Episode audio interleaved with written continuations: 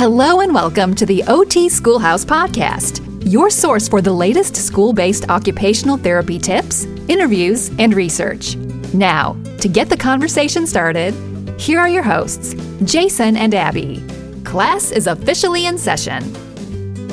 Hey there, and welcome back to the OT Schoolhouse Podcast. Today's episode is now number six. We've been doing this for like two Five. over two months now, Abby. This is awesome. We're already on episode number six. I know it's suddenly like hot outside. it's actually a little overcast over here, but uh, it is warming up. That is for sure. Um, so, how are you doing today, Abby? I'm good. I'm good. I'm ready to talk about some OT assessments.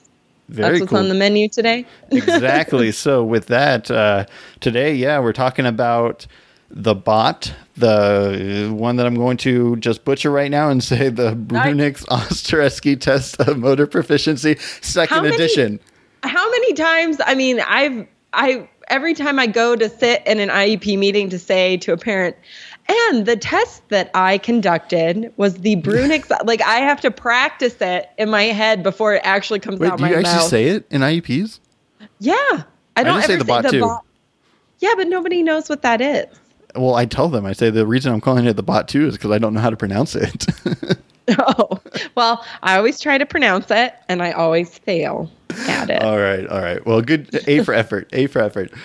all right. you. So today we are going to talk a little bit about the Bot 2, and then we're also going to compare and contrast the Bot 2, which I believe most of you would all agree that is it is a very commonly used assessment in school-based uh, school-based therapy. We a lot of us use it. Uh, the other one, I don't think it's quite as commonly used, but uh, we at least I use it pretty regularly. It's called the Miller Function and Participation Sco- Scales, also known as for short the MFUN, M F U N. So it's called the MFUN for a reason because it's fun. Well, it is fun. and we put the fun in function as OTs. yes, yes, yes. Also, I'm a recent convert to the M Fun. I hadn't used it in the past until I met you, Jason. And then I recently started to use it, particularly with the younger kids. It's a really good tool. Yeah, and we'll get into um, we'll get into in this podcast what we like about each one, but we're also going to be objective and tell you about what tasks each test looks at, what different skills they look at, how they relate to education, and well, yeah, eventually we'll kind of give you, you know, you'll kind of hear the, a little bit of bias come out as to which one we like, but uh, there are also reasons that we do like and use the bot. So we'll get into that. Before we jump into that, we're going to go over today. We're going to do something a little bit different from the other five episodes. We're going to give you the objectives for today's episode. And the objectives, I'm just going to read them here for you. They are for all of you listeners to have an understanding of what skills both the Bot 2 and the MFUN assess in a child's educational capabilities. Number two, what the pros and cons are of each assessment tool. And three, how to decide which assessment tool is best suited for any given school based OT assessment. So by the end of the episode, we hope you will feel that you have uh, met those three uh, expectations that we're trying to trying to meet for you. If you Yeah. don't, if you don't feel that we did that, please shoot us an angry email. We will do our best to. Uh, to Maybe not an maybe not an angry email, All like right, a a constructive criticism email, like something with that's that one. constructive criticism. That would be perfect. I'm all about constructive criticism. Um, but also, you know, I think too, it's important. These aren't the only two two assessments. These are the two we're going over today. We're not really promoting them or not promoting them. We're just kind of reviewing them. Correct. And uh, to follow up what I just said, if you do like what we go over today, please, and you feel that we do meet our objectives, uh, please give us a shout out to one of your friends, colleagues, let them know about this podcast. So, uh, with that, you know what? I think we are going to jump right in. We are going to start off with the bot first. Uh, it's a little more well known, and we're going to give you our take on it and let you know a little bit more about it. So, first, we want to kind of go over what the bot is, um, what what skills each task looks at, and the different subtests that are within the bot too. So, uh, Abby, how about you go ahead and go over those for a little bit? Oh, sure. So the Bruininks-Oseretsky test of motor proficiency. That was really good, I might add. Thank you. I nailed it. I got it. um, is administered amongst multiple subtests, and they're goal directed activities that look at a wide range of motor skills. And it looks at it for individuals ages 4 through 21. There are different subtests, and you can use each individual subtest to get a scaled score. Um, and then it also looks at composite scores that give you a standard score. And so I really like the bot too. I use it frequently because I'm familiar with it and I can administer it pretty easily. Like I said, I'm a recent convert to the M MFUN. So I tend to go with tests, standardized tests that allow me easy use. So if I'm familiar with it, I know I'm more likely to get an accurate score because I've administered it so many times. Uh, so when you're looking at a, which test to pick, that might be something you want to look at. All right. So the fine motor precision oh. tool or task is the first subtest. It belongs within the broader fine manual control subtest. What are some of the tasks in the fine fine motor precision test? Right. So the fine motor precision test looks at uh, your precise movement of those small muscles in your hands and control of those finger and hand movement. Uh, so it requires you to do things such as color in small shapes, uh, fold paper on the line with accuracy, cut out a circle uh, within a specific boundary, looks at tracing through a path or a maze, uh, and connecting four dots. It's measuring the accuracy of your movements. Correct. Mostly. It, it also, yeah. I take it also as one, it's measuring a two step activity, or at least I get a general sense of that because That's true. you're asking them to connect the dots and not lift off their pencil. Uh, mm-hmm. And it also does look at how they're able to plan their forearm movement in order to see where the dots are without taking their pencil off the paper. Right. And I think, too, with the small shapes, you can get a good observation of that distal control of their fingers. You know, if they're using whole hand movement or if they're using big wrist movement, that's going to really come out when they're coloring in those shapes. That also comes out with the maze. If they're a kid, uh, we've talked about this before these are just observations they they're not directly measured in the score that you get for the kid but these are areas that you can observe through each task and just kind of make a little note for your narrative parts of your report so for instance like i think we talked about this before when we're observing a kid do the mazes how that kid i've had students where they're moving their whole body while they're doing the maze. So instead of just moving their hand, they're moving their whole body around the maze, and you can see them um, where they don't want to cross their midline. They're almost using their whole body as a unit, and you can see that. Or mm-hmm. if they're trying to turn the booklet. Yep. And move it, it, and manipulate it because you can only turn it what 45 degrees 45 correct? degrees yep so you can gain a good understanding of those areas. And those are just little observations you can make while they're doing it. And that can impact their function in the classroom. So those are they're not directly measured by the test, but that is measured or an area that you can observe while they're doing each of the tasks. So that's the fine motor precision. Fine motor integration, this one is a lot like some other tests such as the VMI, the visual motor mm-hmm. integration. Beery's VMI, as well as the wide range of visual motor abilities, the RAVMA, uh, which mm-hmm. looks at the ability to copy shapes. The one yeah. thing that I do like about the bot versus some of those other tests is that the scoring criteria is more specific in the bot. For instance, copying a circle, you look at it, does it have a basic shape of a circle? Does it have closure? So are the lines touching or do they cross at the end or at the beginning and the end of the circle? is it more like an oval or are the edges quote unquote edges for a circle um, is it pretty regular uh, right. across and height wise and then you also look at the overall size which is very important um, mm-hmm. recently actually there was a question on facebook recently as to whether or not you would score the circle or any shape on the fine uh, motor integration test if the shape went outside of the little box that they give you to write in I've always scored it that yes, if they even if they go outside the box, you still score it as though it's in the box. I've had yeah. that some kids when they're drawing the star, they'll get to the edge of the box, and then instead of continuing on, they'll kind of draw a line up or they'll move it because of the box. And so right. you get a lot of information from looking at that. But as far as scoring goes, I've always scored it even if they go outside of the box. Right. And then just making a note of it. I mm-hmm. think it's just important you just make a note you know the child went outside the box or or maybe the position of the shape was off because that could denote like a bit of a planning issue or just not attending to things so eh, but no specific um, difficulty on those subtests i think directly indicates an issue. You have to look at it because that's a snapshot of what they're doing. So you have to pair that observation. Yeah and it just might be something that you know and then on classroom observations and in work samples and talking to the teacher you might want to look for other signs that that can be functionally impacting them.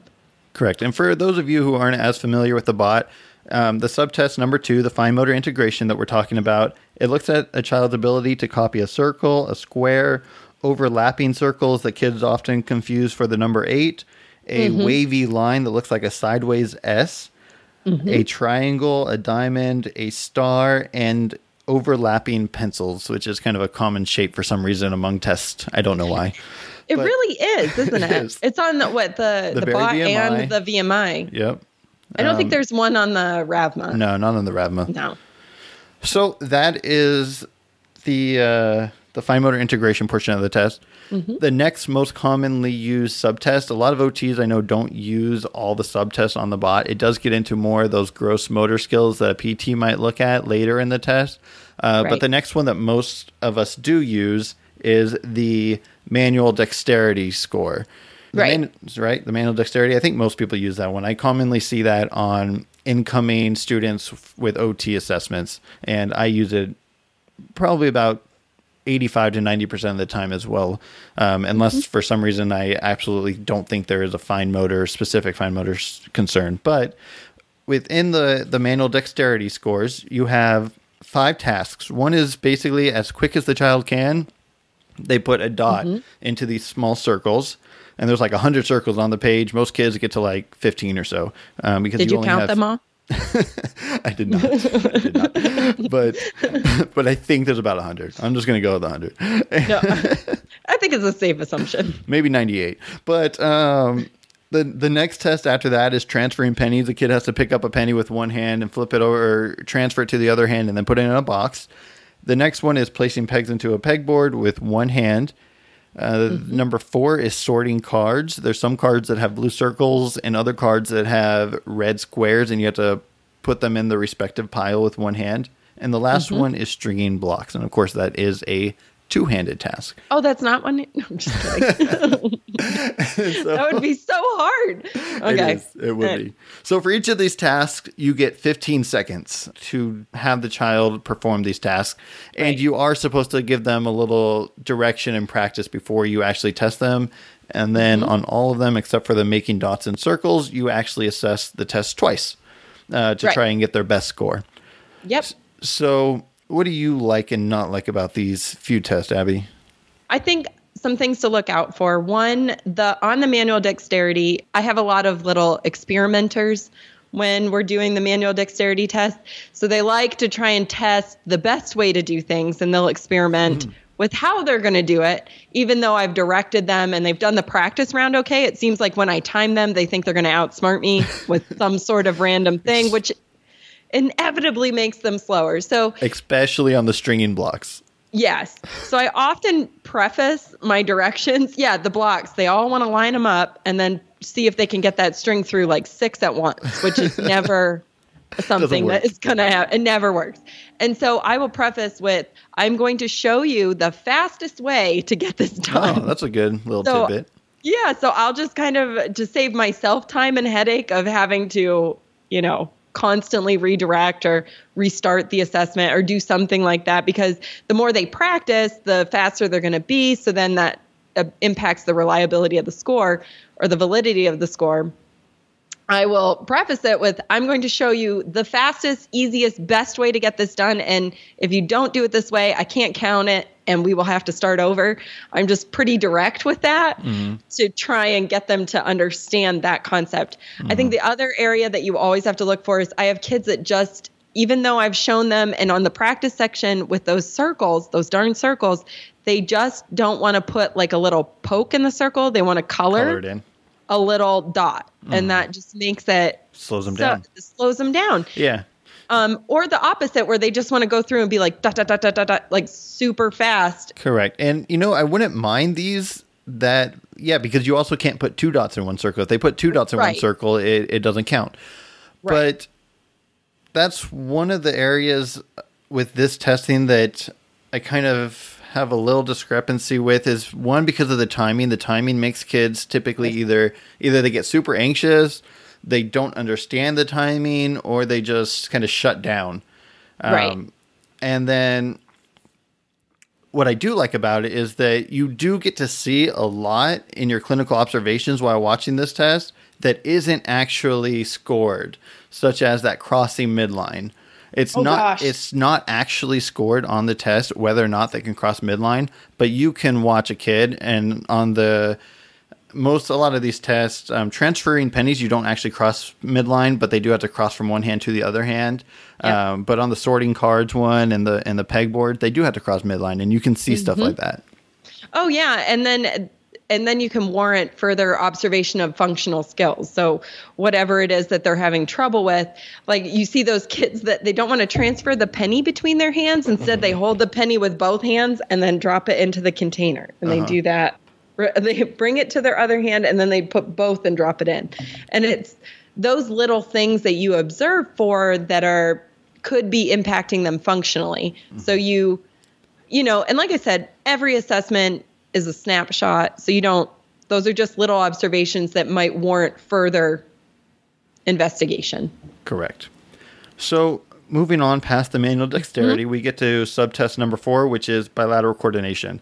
Now this is one that i know not every ot assesses every student with. I do typically see subtest number one two and three on just about every single occupational therapy evaluation that comes across my desk as a transfer in the rest of them I don't always see, but um, I do use some of them, and I know other OTs do occasionally use some of them, depending on what their observations are of the child.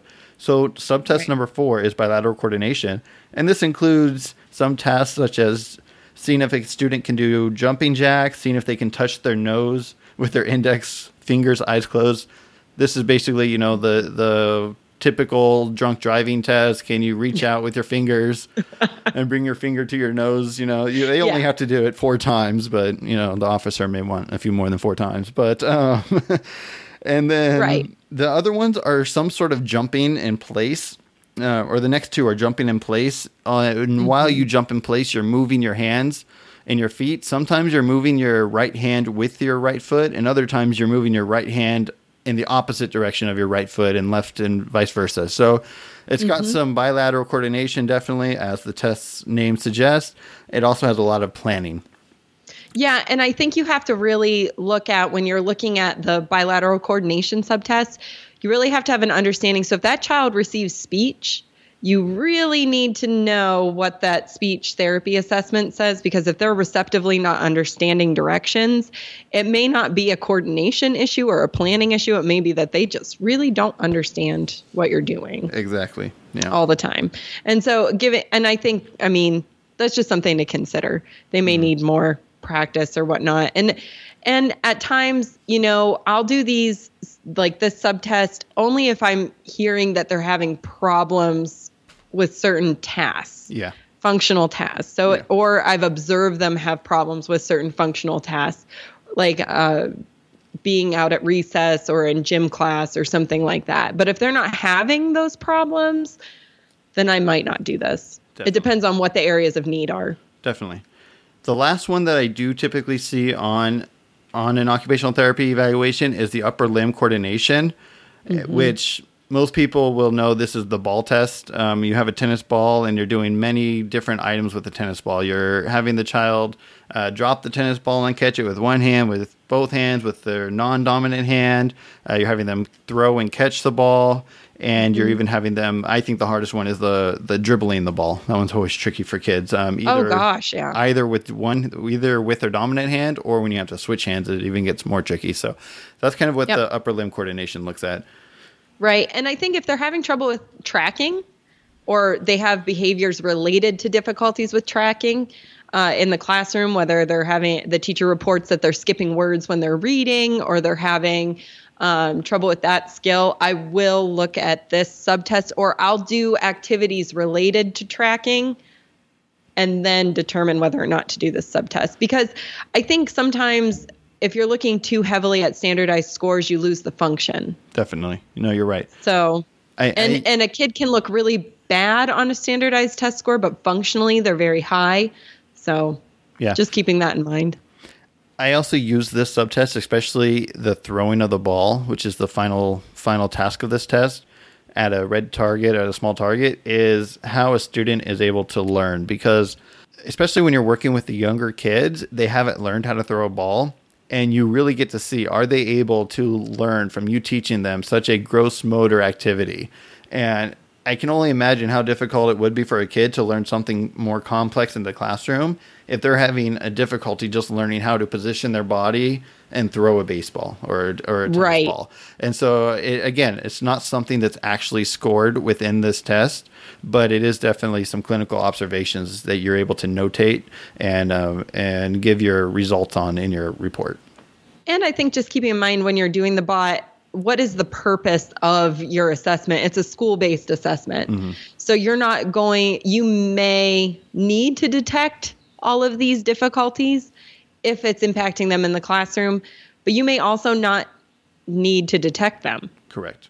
in a way. You know, you want to assess in, uh, we're only obligated to assess in all areas of suspected need.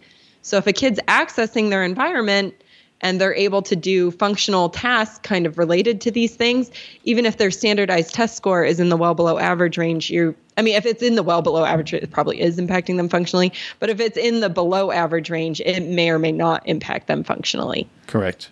So the other tests that are not commonly used by OTs is the subtest that is identified as balance. Number six is running speed and agility, and number eight is strength. I rarely ever see those on an occupational therapy evaluation.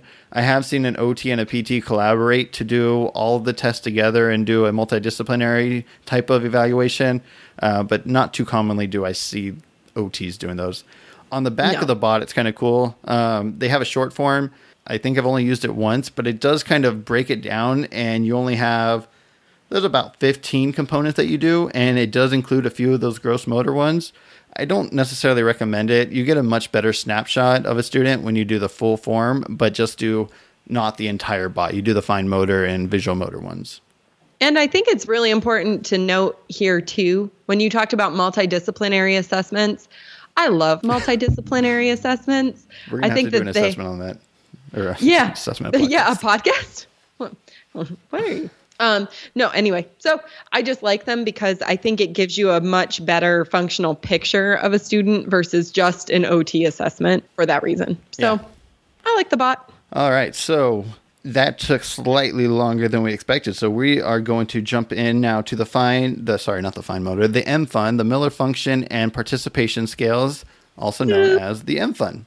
So one thing that Abby touched upon with the bot is that it does have a wide range. You can test a student from four years old all the way up to 21, which is quite nice because, you know, if we're testing a student officially for the triennial every three years, you can rest assured that if you tested them three years ago with the bot, you're going to be able to test them again three years later with the bot and compare and contrast scores. With the M Fun, the scores, or sorry, the ages that you can use the M Fun for is from 2.6, so two and a half years old, which, you know, not many school based therapists are working with kids that young.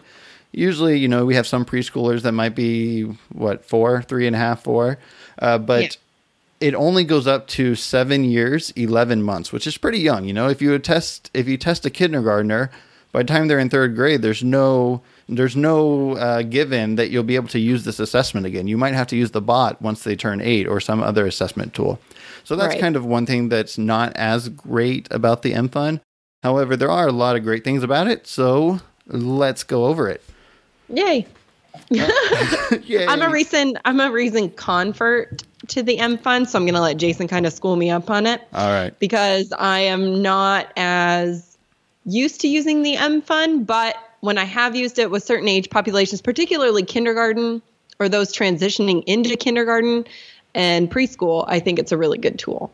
Yeah. So I really enjoy it. It's my first go to test for any younger child. that I think can actually get through it. Um, it is a little bit longer of a test. It does take a little bit more attention, but it's fun. And so it, it tends to, even kids that are a little bit, would have a little bit more trouble getting through the bot, I think they enjoy the MFun, so it helps them get Yeah. through it a little bit better. So the MFun has four components really. The first component is the visual motor. The second component is the fine motor subtest.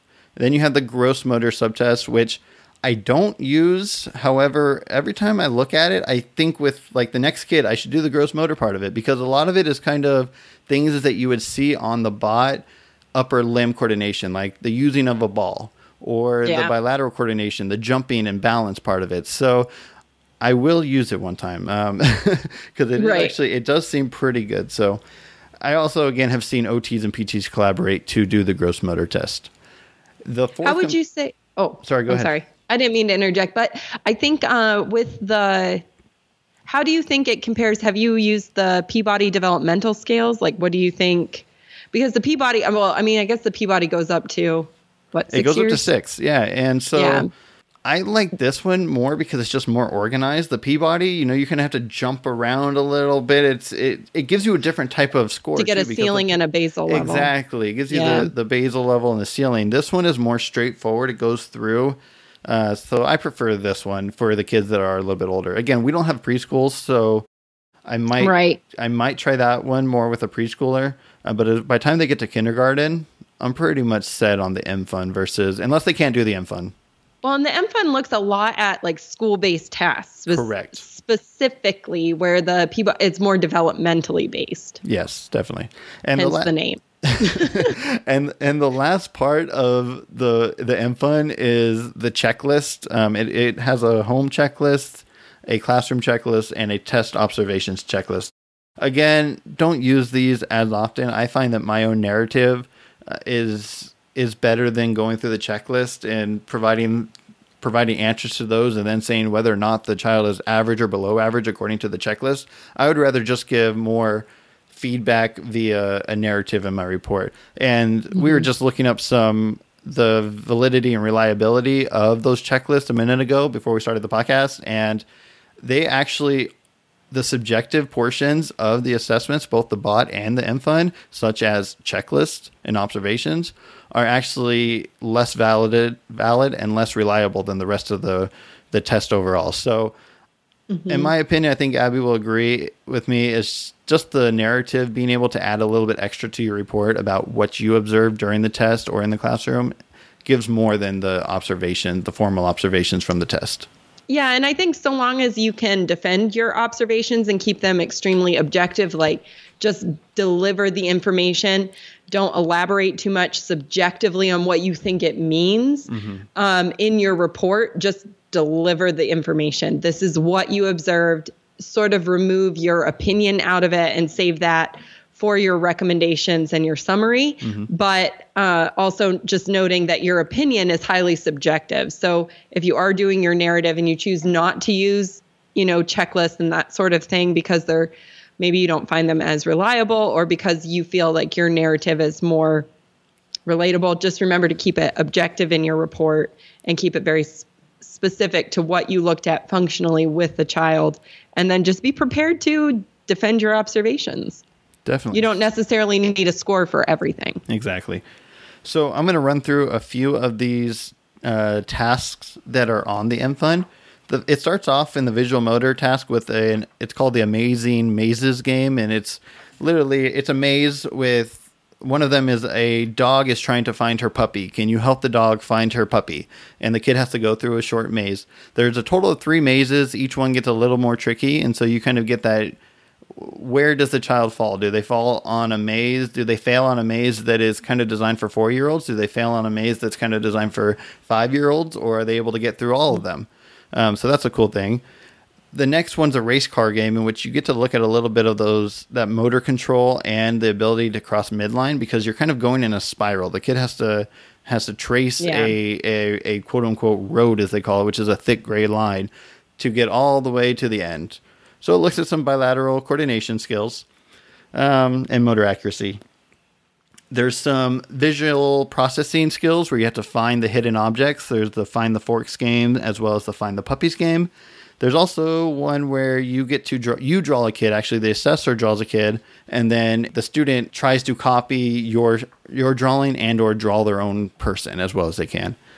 Yeah. Another great thing that I find about the M MFUN, other than the bot, is that it actually specifically looks at handwriting. You start with tracing handwriting, then you move to copying some letters, then you move to, on to writing some letters from dictation. It's only three, so it's not too difficult for the kids. You can pretty quickly determine if a kid can write letters from dictation or if they can't.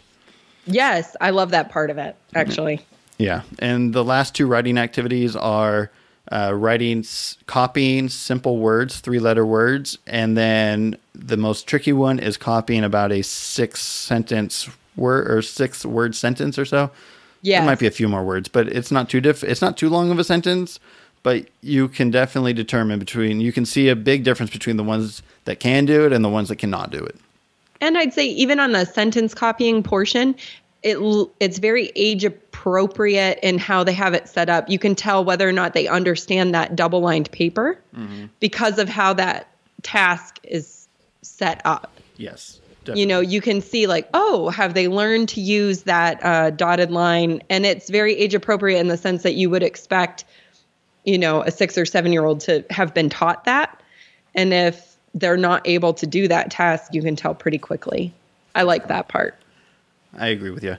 The second portion, or at least the fine motor portion of the test, is similar to the manual dexterity of the bot a little bit, except more functional, in my opinion. You know, there's there's cutting out a fish instead of cutting out a circle. Uh, mm-hmm. there is playing with clay and rolling clay into a snake and flattening it into a cookie. Uh, there is an origami game in which you see if a child can imitate your folds. You fold mm-hmm. a dog, and then the child folds a dog. So you can see whether or not they can they can imitate. They can use those fine motor skills in order to fold. Uh, one particular question is: Does the student use two hands to fold, or do they only use one hand, or do they kind of use that second hand to fold? So that's kind of one of those questions that you get a lot from. There's a penny bank game, which gives you the opportunity to see a lot. You get to see crossing midline. Do they cross midline to pick up pennies? It also looks at in hand manipulation skills. You put five pennies into the child's hand and see if they can get them out to put them into the piggy bank one at a time. Can they do it with one hand, yeah. or do they need to use their second hand to uh, to facilitate that that movement of those small items? The last test is the snack time test, which Abby and I were just talking about this one. We kind of see it a little bit out of place because it's not necessarily looking at just fine motor skills, but it's also kind of cool because it gives you the opportunity to actually objectively score functional social communication, which yeah, that's not something that you get on many tests. So, for right. instance, you one of the descriptions is does the student consistently demonstrate appropriate co- cooperation and attention? Which is kind of cool because you actually get that social skill aspect of the test. I know Abby had some to say about this. Yeah, and I think just for me, I think it takes a little bit of practice and comfort level with the therapist using it. You might have to practice it a couple of times and definitely be prepared. Mm-hmm. Um, the other thing I just wanted to touch on, even with the fine motor test and a little bit with the MFUN, unlike the bot, is it's almost uh, the activities are super engaging for kids. Mm-hmm. I noticed. Um, there's always the goal direction is fun. Like instead of just folding paper to fold paper, where a child might not put forth the effort because they don't really know what care about it or know what they're folding. There's no goal at the end of folding paper. It's just to fold the paper, just to fold it. It sometimes looks like an alligator if it's folded yes. correctly. Yes, an alligator mouth. yeah, exactly. And so I think with the MFUN, folding a doggy and putting the ears and doing that is more engaging and it and the child's more likely to put forth an adequate effort that will give you a truer picture. And so, anyway, back to snack time. what no. do you have to say about snack time? Sorry, I just was thinking about that. I was like, oh. No, that's yeah. a good. I like it. no, you're absolutely like correct. Um, yeah. Snack time. It's it's a good one. You do see can a pour can a pour can a child pour water from one cup to another cup? Can they uh, dump their crackers onto a napkin without you know making the the crackers go everywhere. So there are again some of those functional skills that a cl- that a child would do in a classroom. Mm-hmm. So it's kind of nice. the thing that I really like absolutely love about the MFun versus the bot and just about any other assessment tool I can think of is that they have this component called the neurological foundations profile. And mm-hmm. yeah. Bear with me, this is kind of hard to explain, but based upon the scores on your test, if a child scores on a Likert scale, say you know it's a zero if the child didn't do it do it well at all, and it's a three if they did do it well. If they get a zero or a one, you circle something on this foundations profile, and based upon where you're circling, it tells you the exact foundational skills that you may want to work on with the child. So, for instance, some of the foundational skills that you could potentially find that the student has difficulties with is hand strength, pincer grasp, in hand manipulation, mature grasp, motor accuracy, motor planning, crossing midline, and bilateral coordination. So those are all specific tasks that the MFun can weed out as far as what you may want to work on going forward. So that's really cool, in my opinion. And then that way you're not developing treatment activities that are working on, you know, we were talking about this pincer grasp or something like that, when really what you should be working on is, you know, other areas like visual processing areas such as visual discrimination or scan like you're not it's very specific yeah so two examples would be the cutting in the bot versus the cutting of a fish in the MFun. The bot scores the cutting as either a 0, 1, 2, 3, 4, 5, 6, or 7 points, right? Versus mm-hmm. the Miller actually looks at is the child holding the scissors correctly? Are they using the second hand when they to turn the object while cutting? do they cut within a given space, just like the bot does? But you notice that there's more criteria to fill in and to observe and to take data on. Right. So that does make the MFun take a little bit longer to actually administer and to score. But in my opinion, it's totally worth it because you do get so much more information that you can relay to other occupational therapists, to the parent, to the teacher, to the the certified OT um, occupational therapy assistant that you can get yeah. that information to. So, in my and, opinion, it's yeah. Well, and it helps with developing baselines and goals. Exactly. So if you're, you know, if the kid is not holding their scissors correctly, that could potentially be a goal. If the child is, you know, not cutting, doesn't understand cutting on the line around a boundary, that could be a goal, but they're holding their scissors correctly, you wouldn't work on scissor grasp, you would work on that and and it gives you a direct baseline so that oh, I have a shape, I have something that they weren't able to do. And and the fish is much more compared to the bot, particularly for those younger kids. I think that fish is more engaging, but also just um, the whole cutting on the boundary around the shape where the circle, some kids just, it's too difficult for the young ones. Yeah. Well, plus the the hardest part of the fish is actually when you get to the tail, you have to cut in and then cut out, which everyone knows that's mm-hmm. that's like cutting a complex shape, and that's more tricky. Yep. So you do get to see a little bit more than just cutting out a simple circle. You, it's a little bit harder of an item to cut out, but right. it's more engaging, and kids are more likely to actually try and cut it out. Right. So I think our biggest concern with the MFun is just that it only goes up to seven years, 11 months that right. you can test a student with. Unfortunately, it's not normed for older than that like any other test, yes, you could technically use it with an older student or an older child that is above that age, but make sure you're going to put into your notes this test was used with a student outside of, of the designated age range and that standardized scores do not cannot be really drawn from this testing uh, from your test because it's not standardized for that age. However you can get a lot of useful information from using the test with older kids as far as observation wise yeah. And do you think, I, I mean, I'm almost wondering if maybe part of the reason it goes not quite as high up in age as kids are kind of expected to have those skills by that certain age. I think so. By eight years. So yeah. it probably, I mean, all the, if I'm thinking of the subtests and all the things that they're asked to do developmentally, children should be able to do those skills by that age. If they can do it at eight, then they can do it at 11 type of thing. Right. Yeah. Right. Right. I, I think you're right on that. They should have been mastered it, but yeah.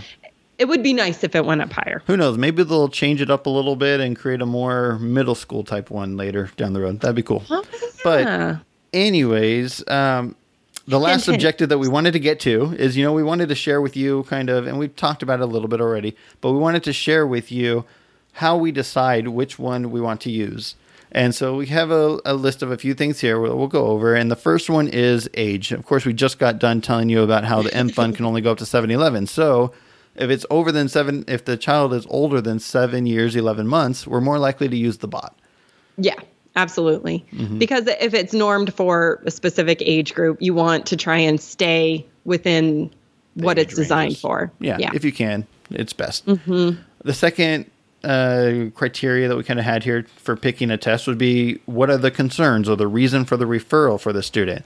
And again, uh, this kind of hints back toward the M Fun is a lot of our referrals are for handwriting. And there is a small handwriting section in the M Fun. So if they're within that age range, I'm more likely to go toward that one. yeah. So Yeah. And I think with um, handwriting too, if it's, you know, they're copying letters or something like that, or we'll get referrals for, uh, I'm thinking of why I would use the bot. If I get a referral from a school psychologist that is saying, oh, their motor, motor coordination was low on the Beery VMI or their, but their perception was high and then their visual motor integration was low on those scores, I would likely use the bot to get more information and try and tease out okay if they're accurately matching shapes and able to perceive the shape and process it and verbally tell you what it mm-hmm. is then it may be a coordination issue so i would use the bot Another one that we criteria that we had was what test was used with the student previously. So if you mm-hmm. use the bot previously, you may want to use the bot again because you can compare and contrast st- scores. Same thing if a kid used the Miller Fun, the M Fun, back when they're in preschool, maybe before you had the student, and now they're seven years, eight months, you can still use the Miller Functional Assessment for one more time before Yep. you got to change it up because of their age.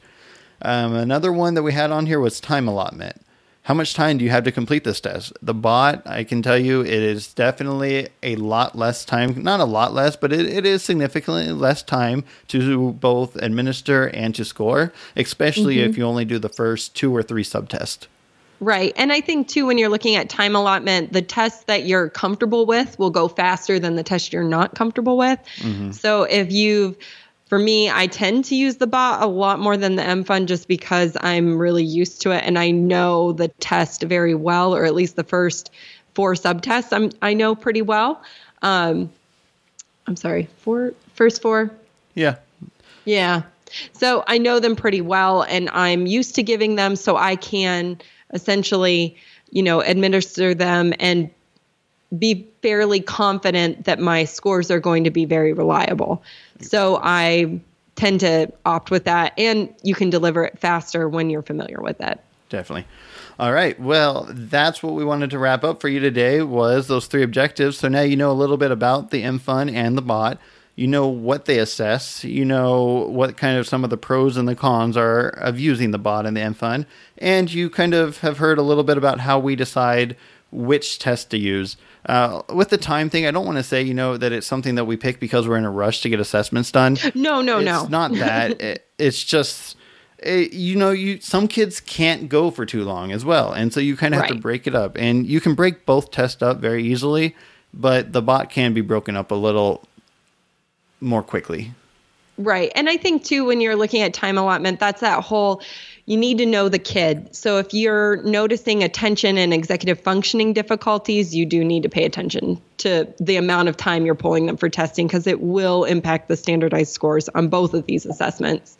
They have to have good self regulation in order to do things such as cut on the line and color in shapes and take their time with those things, or else their precision is going to look very poor when it's really probably not. yeah definitely all right well that's going to wrap up episode number six as always you can refer to our show notes for anything that we talked about we'll have links to both a few things about the bot as well as the mfun at occup- or otschoolhouse.com forward slash episode six all one word episode the number six If you enjoyed this episode, we hope you will subscribe to both the podcast and our website at otschoolhouse.com.